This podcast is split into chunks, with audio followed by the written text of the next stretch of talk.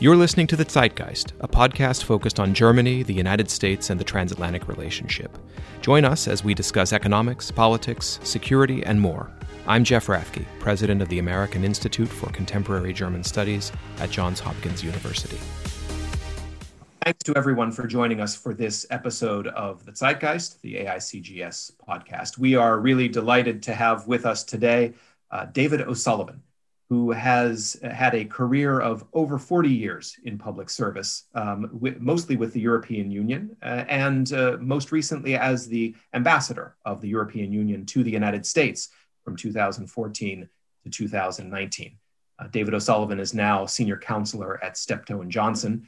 Um, and he is here today with us, and uh, senior fellow and director of the geoeconomics program, Peter Rashish, and I are going to talk about the US agenda with the European Union, uh, some of the uh, priorities that are out there, and, uh, and in particular, um, how the United States can engage effectively with its European partners under a new administration. Um, uh, but maybe to look uh, backwards for just one second, David, um, thank you for being with us today and, and for taking time.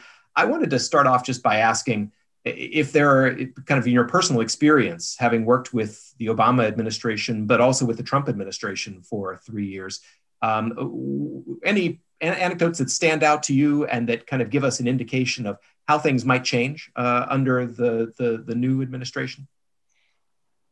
Well, I mean, uh, there are there are perhaps many stories I could tell, but um, I, I, think the the the thing that really remains in my mind was the sort of psychological shock that hit Washington uh, after the after the results of the election and particularly after the uh, the inauguration, and you know how unprepared everyone was for this and the scramble to you know who knew someone who knew someone who knew someone who could put you in contact with with someone in the entourage of, of president trump.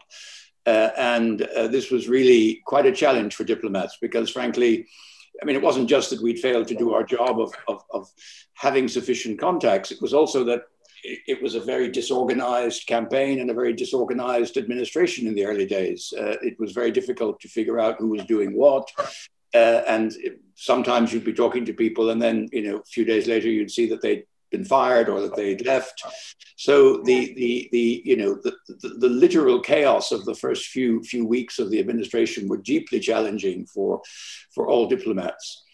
Um, the other point I would just make is that, of course, what was particularly difficult for, for me was the clear animus which the president felt towards the European Union as such and towards the process of European integration. I mean, I think this was an absolute novelty. We Mean, we've had presidents who had had difficulties with European Union issues or, you know, conflicts with the European Union, but we've never had someone who actually said, you know, the European Union is worse than China, only smaller. Uh, the European Union was created by Germany to damage the United States and so forth. Uh, and that did not make it easy to, to have relations with the, um, the new administration. But on the finally, then just on the positive side, we had that very very productive meeting between President Juncker and President Trump in the Oval Office uh, in July of 2018, where we kind of reached a sort of, I suppose I'd use the phrase armistice uh, on trade issues. Um, and you know that actually that went very well that meeting. So you know there you are, two two kind of negatives, and uh, I won't say a positive, but something which showed that you know it was possible sometimes to do business. Yeah. Well, and and I think uh, to to take that uh, point and turn then to the current administration, I think uh, you know rhetorically, uh, President Biden has been uh, you know extremely interested in restoring American relationships and working with allies. You you heard it repeatedly from him on the campaign trail, uh, and also from his senior officials and nominees. So uh, it seems to me that now there's a, a problem not of the adversarial um, uh, view that you described at the start of the Trump administration toward the European Union, but instead that there is so much um, that people want to want to accomplish. And, and I'd be really interested to hear your view of how those things should be prioritized because you can't do everything at once. So, of course, there are trade issues. Boeing, Airbus um, is uh, is one. Um, there are questions about digital taxation. Uh, there are the tariff uh, issues that relate to steel and aluminum. Uh, all of these are big and that have been a burden, um, a potential burden for a while. But where do you think the United States and the European Union should start? Well, I, I think there are two immediate positives with this administration. I mean, one is the change of tone and style, which you know will be extremely welcome. A degree of civility and a degree of uh, uh, uh, receptiveness to, to, to rational discussion, uh, which will be you know warmly welcomed. And and secondly, um, some of the policy decisions, the return, the return to Paris, the return, rejoining the WHO, uh, a willingness to to look again at the uh, JCPOA with with Iran, uh, a, a, renewed commitment to allies and multilateralism. So all of that is is already you know a, a huge positive. Um, in, in terms of you know how to prioritize, I think on both sides we have to recognize that the pandemic casts a very long shadow uh, over both the United States and over Europe. Uh, and both sides are going to have a priority of kind of domestic issues, so to speak. Uh, we understand this uh, uh, on the US side. I mean, President Biden's first 100 days will be judged probably by how he deals with the pandemic. Right. Uh, we also understand that his priority is to look after you know American workers, uh, American middle class first, uh, and to deal with you know trade and other issues perhaps in the second phase. Um, equally, on the European side, we have a you know a major crisis with this pandemic, uh, uh, a public health crisis, a vaccine crisis, but then also uh, an economic crisis, which is which is going to go, which goes with it and which will continue to to haunt us even when we get the public health crisis under control. Having said that, I, I think what would be great would be if we could, to use the the, the Hippocratic oath, you know, first do no harm, right? If we could, if we could at least kind of stop annoying each other, um, and if at all possible, I mean, you mentioned a couple of things, but I think one gesture that could be made by the US side would be to immediately lift the, the 232 steel and aluminium tariffs, which are felt as deeply unfair and illegal, um, and also to rule out the idea of the auto tariffs. I mean, I don't think that would cost a lot, but it would be it would be a, an excellent uh, first gesture. Then I, I honestly think um, before we start publicly messaging too much, the two sides should sit down and say, let's find things where we can actually make progress. Uh, because to me, that's the most important thing. Uh, rather than setting ourselves you know, high worthy goals and then falling falling short we need to figure out how can we help each other demonstrate to our respective publics that cooperation transatlantically gains you more than confrontation uh, and and you know then you you pick from the menu. Uh, I agree with you. It's uh, it's climate change. It's uh, it's trade issues. It's, it's the digital issues, the tech regulation issues. But let's try and figure out where are the areas. I, I hate to use the term low hanging fruit. Where are the areas where we can get some early wins and demonstrate that this new cooperation actually delivers for our respective constituencies. Uh, David, um, let's um, assume let's be optimistic and assume that uh, the two sides can can uh, find some resolution on some of those uh, immediate questions and make progress on the low hanging fruit. Um, you know, there are some longer term um, issues that have uh, that that that you know both the United States and the European Union are trying to find ways to deal with, and I and there are two interlocking ones. I would say one is how to reform the WTO, make sure it, it really serves the interests of, of US um, of the US and the EU, and also the challenge that China presents to the trading system. Um, how early do you think the that the do you think the US and the EU ought to try to tackle those sort of bigger systemic issues? And if you do think they ought to try to to do so soon-ish, um, what what do you think is the right way to do that? Should they pick up, for example, on the trilateral initiative that the U.S. and the EU launched along with Japan during the Trump administration, or is there some other way they should do that? Well, I, I agree with you that these are, are two uh, very important issues. I mean, I would add, if I may, the, the tech stuff, because I think that is hugely important. Uh, and so I put those three uh, uh, uh together. Um, I, I, honestly, I don't know about the WTO. I mean, the European view is well known. I mean, you know, we would love to see the appellate, we'd love to see the, the, the appointment of the DG unblocked. We'd love to see uh, the issues of the appellate body un, unlocked so that we can, as you say, uh, have a, a, broader discussion about how to make the, the WTO fit for purpose in the 21st century. I, I just don't know. I worry about how much this administration is going to want to prioritize those kind of trade issues in, in the early stages, given the focus on domestic. I, I mean, I say that not, not as a trick. I just don't know. Uh, it has to be tested. I, I wouldn't want us to put that up front and then for the administration to have to say, well, actually, that's a second order priority for us because we've other stuff we want to get on with. I think China is a definite priority because I, I think it is the single biggest challenge we face. Um, and it, it, of course, it is a challenge which is economic, which is human rights, which is geopolitical.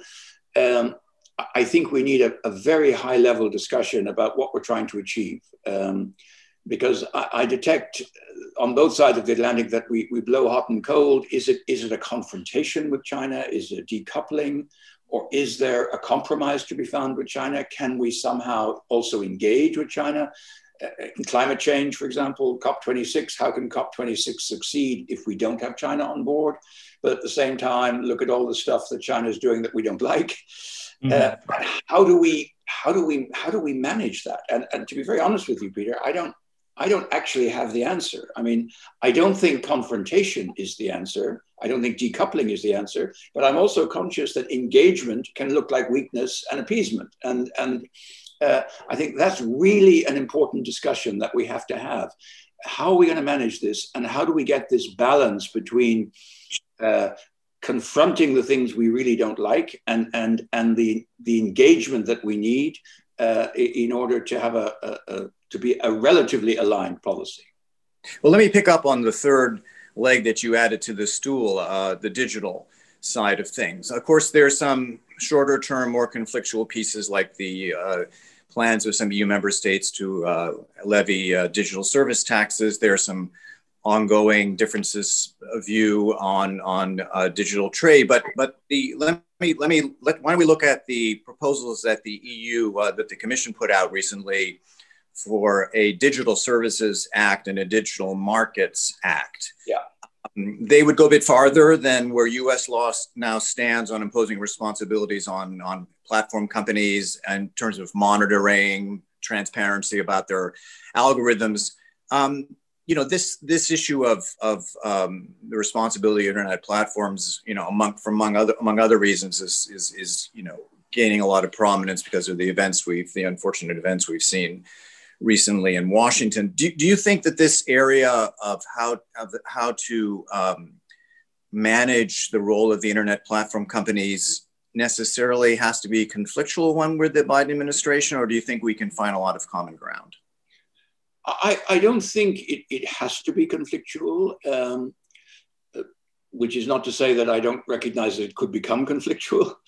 Um, I, I, think, firstly, the, the, the proposals which the Commission has put out are just that. We're going to, it's going to take two years to translate this into legislation. So people should not overreact, you know, to the first draft. There's now it may get worse from an American perspective, or it may get better. But it's it's it's it's the debate is now also starting in Europe on the basis of these proposals.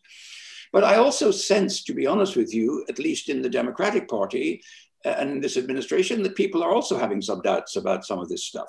Now, you know, can we therefore find some common ground? I would hope so, because when I listen to some of the things that are being said on both sides of the Atlantic, they, they are quite similar the difference between us, as you well know, is that you know you tend to want industry to self-regulate or to you know find softer ways of doing it we tend to go down the road of, of, of harder regulation and, and that may be where we kind of disagree um, but you know I, I, when i was still in washington there was talk of a federal privacy law uh, which could go a long way to solving some of the data privacy issues so i'm, I'm fairly optimistic that actually we, we, we, we will probably share quite a lot of common analysis of the, of the, the prognosis of the problem. Um, it may be more difficult to agree what the, what the, what the, uh, what the actual intervention should look like, but uh, I, I, don't think this has to become a major source of confrontation. Well, and I think it, you know, as it, it also highlights the importance, as you uh, mentioned, of setting a framework for collaboration at the leadership level between the United States and the European Union so that any you know disagreements can be put in the context of that larger shared purpose. I think you know there's there's often a tendency to from the United States side to focus on the differences, um, uh, whether those are regulatory or political, um, rather than seeing this as you know minor variations within an overall objective of of achieving um, something together. I mean that that also brings me back to the the China question, which I thought you you know you, you laid out uh, very well the the problem that we have because we all see China as you know rival competitor uh, and partner. You know we we even if you look at the Biden administration's uh, statements and I think also in Tony Blinken's um, uh, confirmation uh, testimony, uh, the same kinds of language is used. But where I think we may differ is how much of uh, China's activity we put in the adversarial box and how much we put in the partnership box, um, and and also whether we draw linkage, linkages across them. Uh, and you know, to, you mentioned that there's the danger that um, you know going down the partnership road blindly or without uh, paying attention to the other issues can look like weakness. Uh, and I wanted to ask, uh, you know, that's that's an accusation some people have made in the United States with regard to the the comprehensive agreement on investment, which the EU concluded, um, at least in principle, at the end of December, uh, just before the German EU presidency ended. Um, do you think there's a danger of weakness there, given the overall context uh, and China cracking down in Hong Kong and Xinjiang uh, and in other places at the same time? Well, I, I, I would be the first to admit that the timing, you know, the optics of the timing wasn't great. Um, I agree. Um, having said that, we've been negotiating this damn thing for seven years. And, you know, we made it very clear uh, early in in last year that the objective was to finally do this at the end of the year. So there's a limit to how much, you know, assuming that you, you make the progress you think you need, and the European view is that we got the key concessions that we needed. You can debate that um, it would have seemed very strange not to continue. I mean, you know, would you, if the United States were in that situation, would you have said, and we had a new a new president of the commission who appeared, would you have said, "Oh, sorry, China, we need to talk to we need to talk to Brussels before we"? I mean, it just I don't think I don't think it applies in the real world. Now, having said that, um, this thing is not signed.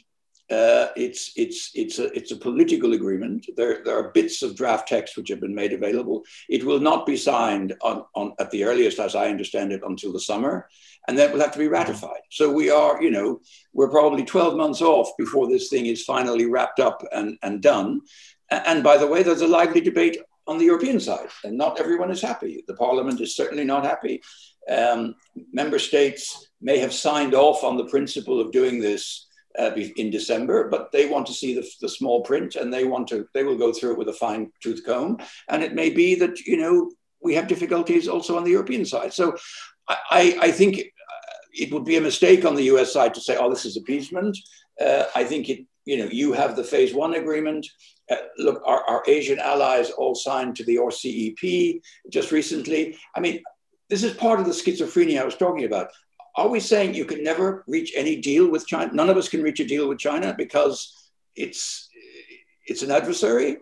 Or do we have to, you know, do we say, well, when you can make progress on an issue, and in this case, there are some concessions from the Chinese, some market access openings, which we think are constructive, do you not pocket those and then move on and discuss the other stuff? Or do you say, sorry, uh, we're so unhappy with what you're doing in Hong Kong, with what you're doing to the Uyghur, you know, we, we, we don't want to do any deals with you. And this yeah. is the challenge. Yeah. And I, I guess that, you know, the, the, I, I think that's, that's absolutely right. Um, the thing that strikes me is whether the existence of the agreement and the fact that there is then a process to sign and then ratify and have it enter into force is that going to act as a constraint on the European Union from confronting other issues that relate to China's behavior in the intervening time? In other words, is it going to um, serve to kind of modulate um, uh, European forthrightness and ability to collaborate with the United States during that period, um, or or is it not? Do you do you think that's? I could put it the other way, Jeff. I could say, um, I mean, because people say this is a great diplomatic win for China. Well, if that's so, the Europeans saying to the Chinese, actually, we're not going to sign this thing now because we're very unhappy with X, Y, Z, uh, is, is, is leverage on China. so, you know, you can see it from both sides. You, are assuming that this will make the Europeans less willing to, to confront China on some of the difficult issues. I could say it's the other way around, that the Europeans now have a bit of leverage with China uh, to say, well, sorry, we're not, you know, we, we absolutely cannot get this through the European Parliament unless you move more quickly on the ILO conventions or on, you know, other issues. So you can you can look at it from both directions, it seems to me. So, yeah. so rather than an endpoint, one could look at it as a building block for transatlantic cooperation. Yes, I, I mean, you know, I don't, I don't think that the new administration is going to tear up the Phase One agreement, are they? Um, I don't think they're going to ask the Chinese, the, the Japanese, or the Koreans to withdraw from the the RC or CEP. Um, you know, we, we have to do what we can with China where, where we can if it's if it's intrinsically interesting in that area. But I agree, we have to then figure out how we send very strong messages where we where we disagree. And I I, I don't think for one moment that this is simple. I've dealt a lot with the Chinese uh, in my professional career. They're, they're, they're, tough negotiators, they're difficult to deal with. Um, but we need really to, to talk with each other about how we can find some, some common understanding of what we're, we're respectively trying to achieve. It won't always be the same thing and it won't always be together, but we need to be moving, broadly speaking, in the same direction. Yeah, uh, David, uh, th- that brings up an interesting uh, point. I mean, I think you've made a a, a, clear case for why the uh, on its merits the uh, and and politically the uh, the CAI um, you know, made sense um, when it was um, agreed. Um, there's also, of course, a lot of uh, criticism uh, from some people in the United States that this was really a legacy project for Chancellor Merkel, and that she wanted to have this done when she was at the helm of uh, you know, in the in the European uh, in the European Council, um, and um, and therefore um, that was the reason this got done. And and I think for a lot of people who look at it that way, they tend to see this then as a, a, it's a bigger issue of German power. Um, what's your view on that? Well, I mean, look. Firstly, you know, German power is real. Germany is the largest uh, uh, member state. They're the strongest economy. Uh, they're you know the biggest contributor. So let's let's not be naive. Germany has a big influence in the European Union. Uh, by the way, that's how it should be. I mean, given given their relative weight in the system, it would be strange if they didn't have a lot of influence. Uh, my personal view is that they generally use that in a, in a very benign way uh, and only very rarely kind of seek to impose a very German view of things particularly when it comes to the euro or, or some of those issues. But in general, they really do work to try and forge a European consensus. Um, the Ger- Germany held the presidency. Now, you know, since the Lisbon Treaty, we talk a bit less about the six months rotating presidency, but Germany held the presidency. It was their job. They had an agenda to push through. Uh, they wanted to deal with the, the, the, the, the recovery fund. They wanted to deal with the budget. And this was on their to-do list. Every presidency has a to-do list. The Portuguese presidency will have a to-do list, which I can assure you will have to do with maritime issues. And you know, every every presidency brings to the table uh, a certain momentum on the things they feel are most important. So I think it would have been strange if if uh, if Germany had not tried to push this. But the the important thing is they got the results that the Europeans said they needed, which is why all the other member states signed off. Uh, this was not just a political decision to, to, to, conclude this for the sake of concluding it or to, to sign off on it politically for the sake of doing it. It was because the, Chi- the Chinese moved sufficiently on the areas of importance to the Europeans, on the market access stuff and on the ILO stuff, which you can debate, I recognize. Uh, for the Europeans to feel, well, this is now the moment when we can indeed say we, we, we have the elements of a deal. And David, that would have been, I think it would have been, you know, I think any presidency, frankly, would have done it if you could have got those results. Whether another presidency would have got those moves from the Chinese is an open question.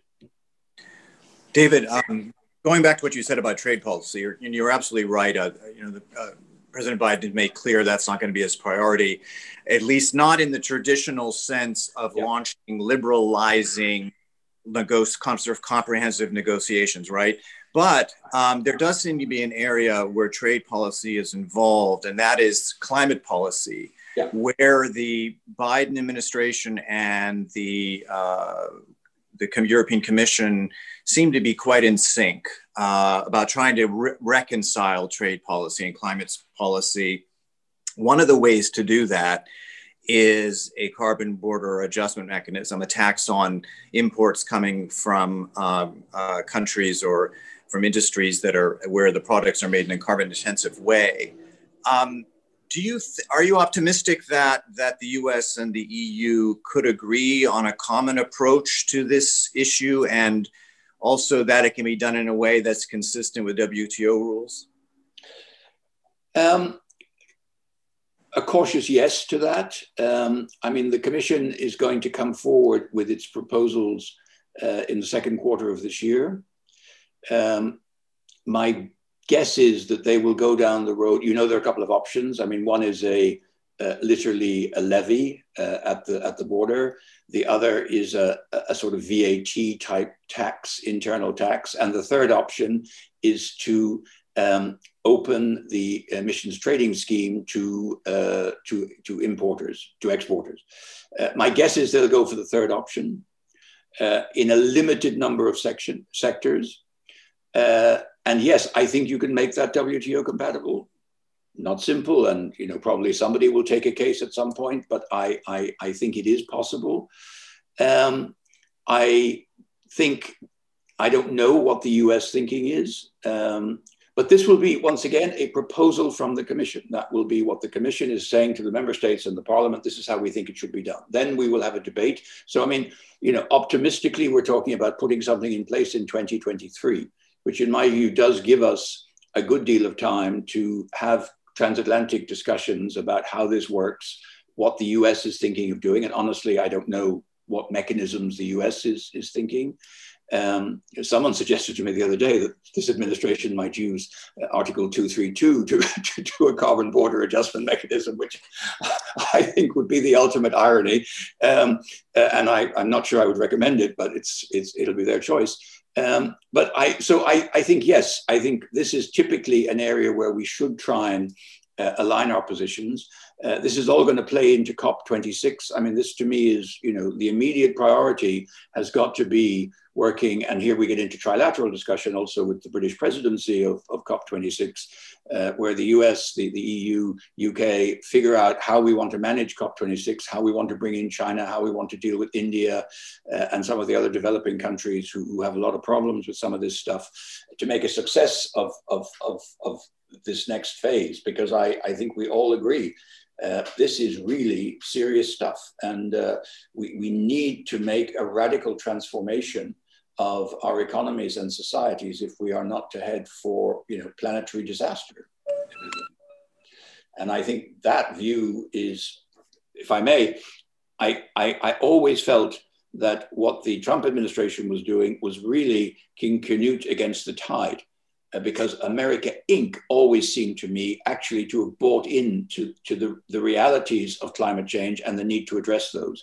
And so what I saw uh, the, the, the, the, the states doing, the governors of states, the mayors of big cities, what I saw business doing was going absolutely in the, in the same direction uh, as, as the Europeans. It was just the administration, frankly, that was pretty much out of sync with, with the majority of American sentiment. And I think this administration can now harness that.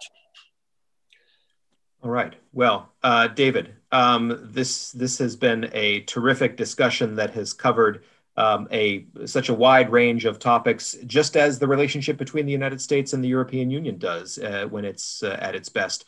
So uh, I, I want to thank you uh, for for joining us, for shedding light uh, on this as you know, which you can do in a way that very few other people can with your uh, your long experience uh, with the United States and in in the European mission. So thank you for being our guest today, and we look forward to keeping in touch with you. And uh, to all of our listeners out there, we look forward to having you again with us soon on the next episode of Zeitgeist. Thanks for listening to the Zeitgeist, a podcast produced by the American Institute for Contemporary German Studies at Johns Hopkins University. Send us your feedback by email to info at aicgs.org or catch us on Twitter, Facebook, and Instagram at AICGS. Don't forget to check out aicgs.org for more information from today's episode. Auf Wiederhören